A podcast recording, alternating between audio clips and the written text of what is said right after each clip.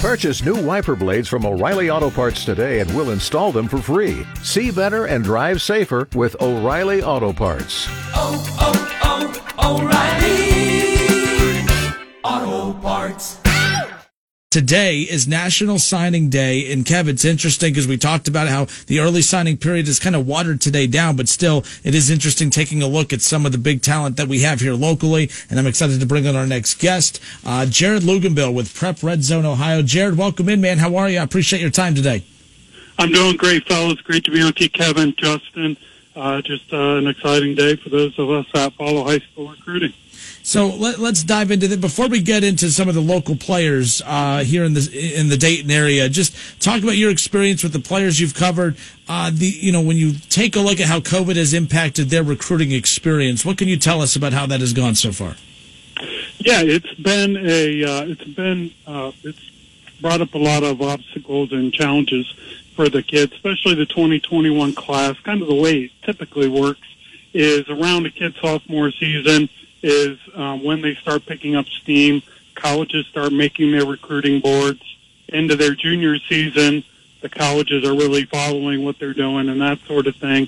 And the off season summer camps are where the coaches really get a chance to size up the kids, see them in person, get them on campus, and really uh, establish those relationships. Well, because of the COVID issue and not having those summer camps, it's really um, given a lot of uh, kids trouble that maybe were under the radar, late developing, um, kids that uh, really needed that extra time and um, just frankly get on campus. Uh, uh, college coaches can be um, kind of, I don't want to say fickle, but they want to be able to see, see and shake, you know, a kid's hand and, and really be able to feel like, um, you know, they know what they have there. And, and without that happening, that's really uh, put um, um, a lot of obstacles in the way. And then just from the kids' side of not being able to take campus visits, you know, as you talked about, it's a it's a decision that's going to affect at least the next four years of their life,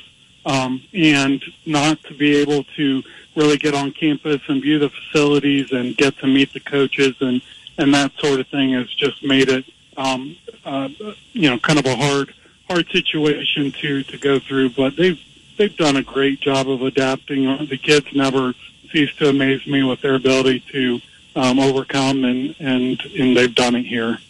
You know, you look at this class, the 2021 class coming up. Have there, you know, we're going to talk a lot about the names who have signed, whether it was the early signing period or today on National Signing Day. Uh, but you look at the transfer portal, and it is, I mean, there's a lot of concern about how many names are in that current transfer portal and how there seems to be more names than, op- than available opportunities. But you talked about it, Jared. You said that you know, a lot of coaches are fickle. They want to see these kids, and they haven't been able to see a lot of these high school kids for quite some time or be able to meet them. Could you see more coaches go in the in the line of trying to fill holes with the transfer portal versus some of the kids who weren't fortunate enough to get a deal done or to be able to sign a letter of intent to play? Oh, I think you could see that a little bit, but to be honest, the transfer portal, um, I would colleges uh, that have options are going to use that probably more in the means of trying to fill a hole here or there to build a culture in a system. You want players that are going to be committed for the long term, and so I don't see um, successful programs, successful coaches really choosing that route as being one that they're going to make long-term investments in. Um, but that being said, um, the the other part of the COVID issue was seniors getting an extra year of eligibility, and so uh, it's very possible that they could choose the kid that they already have in that knows their system, that's been there for three or four years, and and has that knowledge and and knows the game, um, as opposed to a kid that's in high school and and they haven't invested in yet. Um, and so, you know, that, that definitely could be a realistic uh, possibility. But yeah, there's, there's more kids right now in the transfer portal than there are spots open. So, you know, it may look like the grass is greener on the other side, but there's a chance some of these kids aren't going to find a landing spot. You know, one of the things I definitely miss about National Signing Day, outside of the big one, just the single one, but is the hat dance and the ability for these young student athletes to pick their college choice in front of their whole school. How's that happened this year since you know there's so many schools doing school virtually?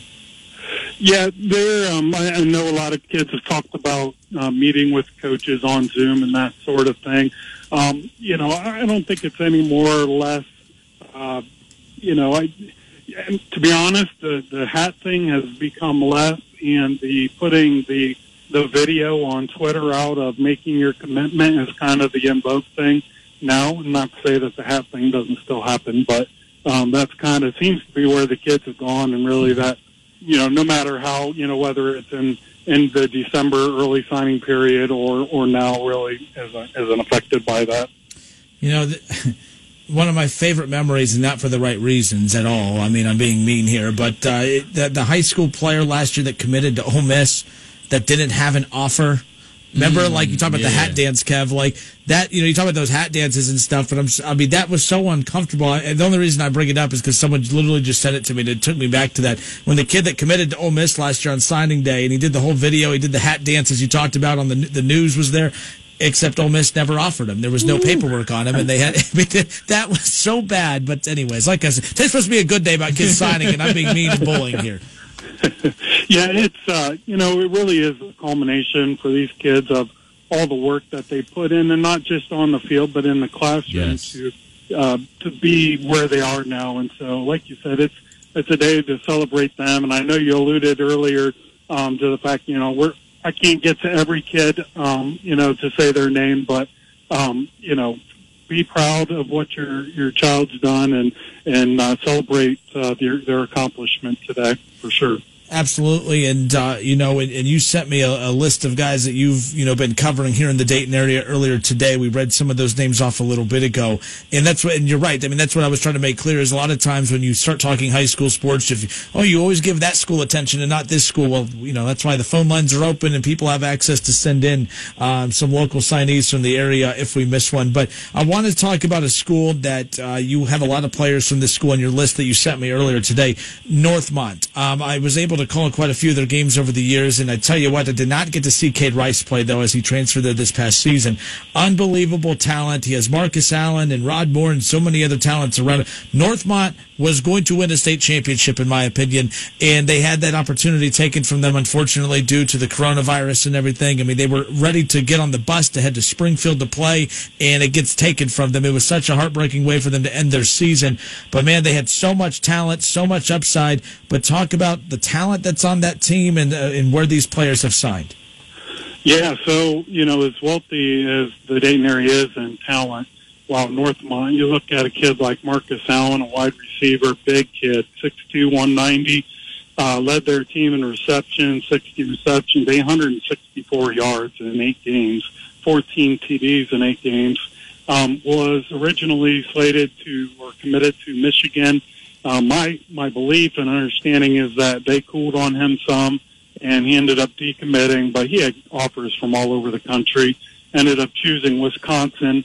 Funny enough that he's going to see Michigan probably um, at least once a year, or you know, every other year uh, with the Big Ten schedule, and so that'll be a fun rivalry. I, I would assume that he'll uh, have some uh, some words and some uh, plays for for the Michigan coaching staff, but uh, then you also have Rod Moore, who played wide receiver and defensive back there um, at Northmont. He's probably going to be uh, a safety up there. Um, I guess would be a free safety, maybe a little bit of nickel back. Um, but uh, smaller kid, 5'11", 180, but just flies around the field um, and has uh, you know quick uh, change of direction ability and just you know you look at him and you say, yeah, that's a D1 athlete. That's a kid that has has the physical traits of a kid that's going to play at that level.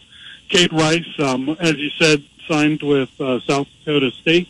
Um, honestly, uh, he was a kid that I was just waiting for to bust out on the D1 uh, scene, and, and for whatever reason, um, it just never happened. I kind of put it to what I talked about with not being able to get into camps for people to see him throw live. Um, you know, it's especially with quarterbacks. There's coaches want that extra comfortability. They're going to be the leader of your offense. They're going to be the face of your team to a certain extent, and they want that extra comfort level. Um, but South Dakota State's a great program, and, and he's going to, um, I believe, have a lot of success there. And, and so you know, it's really, you know, you look at a lot of people make, you know, a D1 or bust type attitude. And there's so many good programs, D2 wise, where you can get a great education and play at a very high level of, of football. And so I would never want to diminish um, a kid for, for going that route. And um, I, I think he'll, uh, he'll Cable, Cable do well there. Sean Harewood, another kid, defensive back, who's going to go to Division two, um, University of Indianapolis. Um, great cover skills. A kid that's just going to compete. And I had read an article about him earlier in the year um, of just the ability um, to every day go up and practice against two wide receivers that have D1 uh, Power Five conference type ability, and how that's helped him as a player, um, kind of just be able to rebound and, and be mentally tough and uh, just hone his skills really. And so, yeah, they're, you know, as you said, they eight and zero. Um, I was really looking. I was going to be going to that Springfield game in the playoffs. I was there at the first time they played, and um, it was going to be a great game. I think I don't know who would have won, but um, it would have been a great game, no doubt. But uh, you know, they have to be proud of what they did this year, not losing and uh, being one of the best teams in the state. Uh, another team in the GWOC that uh, we called a lot of their games over the last couple of years too. Centerville. I know they have Chase Harrison, who's a junior, who's heading into his senior year now. But one of his primary targets was Will Linkhart. Um, and just signing, uh, you know, you obviously signing with Tiffin, but just what was his recruiting process like, and what was the interest in him like from various schools? Um, I think it was more on a D D two level for Will. Um, I, I think he did get a little interest from D1s earlier on in his his um, high school career. Um, uh, you know, just from a physical standpoint, you know, the kid's six five, hundred ninety pounds.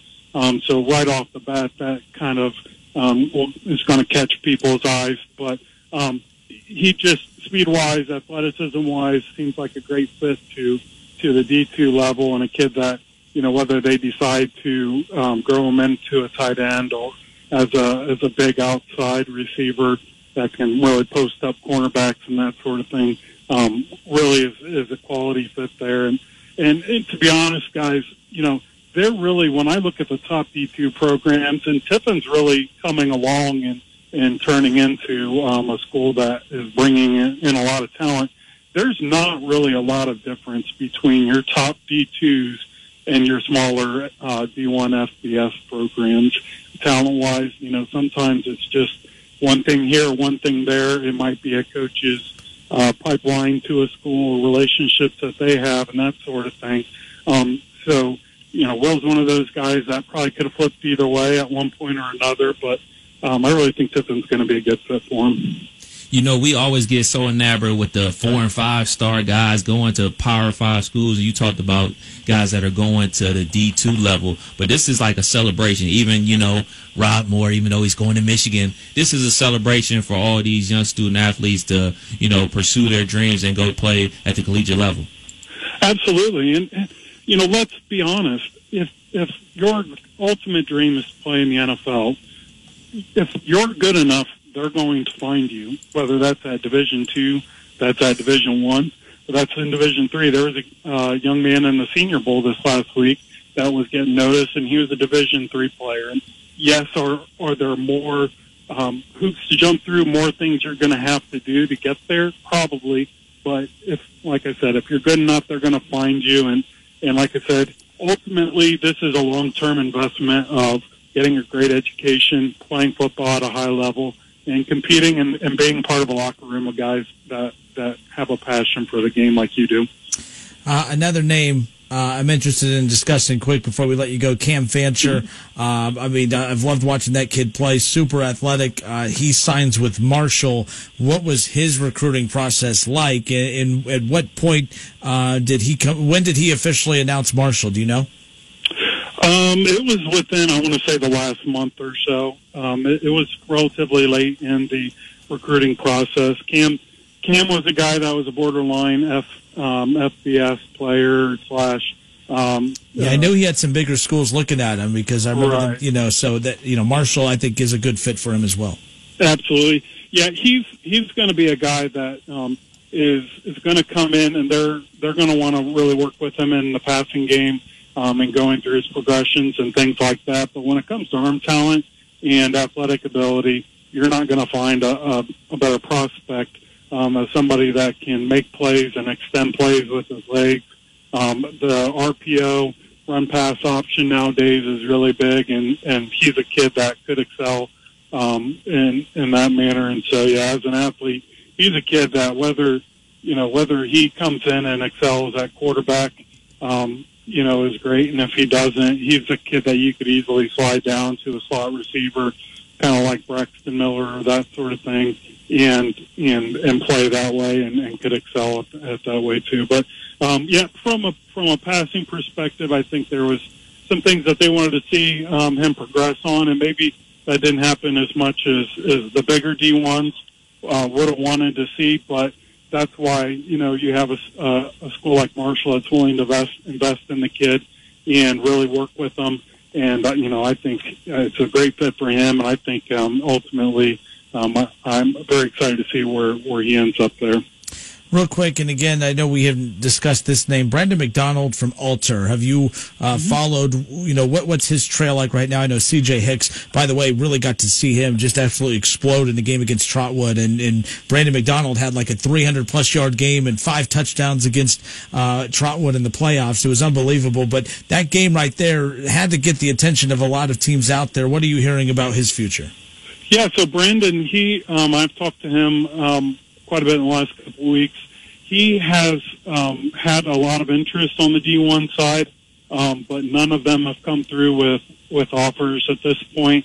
And so he is actually looking to reclassify as a 2022 and go to a prep academy over the next year and uh, try to uh, work on himself um, and uh, and get that D1 opportunity down the road. And so yeah, I wish Brandon the best of luck. And um, I think you know the talent is definitely there. Like I've said, sometimes it's just a matter of of seeing the right person seeing you, um, you know, or or this or that, and and for whatever reason at this point it hasn't happened. But um, like you said, the, the production's there. Uh, he's a solid built kid that's honestly from a from a physicality standpoint ready to play college ball now, but um, he's going to take that year and, and try to work on himself as a player, and, and hopefully um, he can realize that dream uh, over uh, you know the next year. Last thing is we send you out, and again we have Jared Luganbill with us here on the Justin Kinder Show with Kev Nash National Signing Day, uh, and Jared Luganbill with Prep Red Zone Ohio calling in and hanging out with us a little bit here this afternoon. Uh, I know it's about this year's National Signing Day, but uh, Chase Harrison's a name I'm going to be keeping an eye on a lot moving forward. What are some of his options right now as we head into his senior season?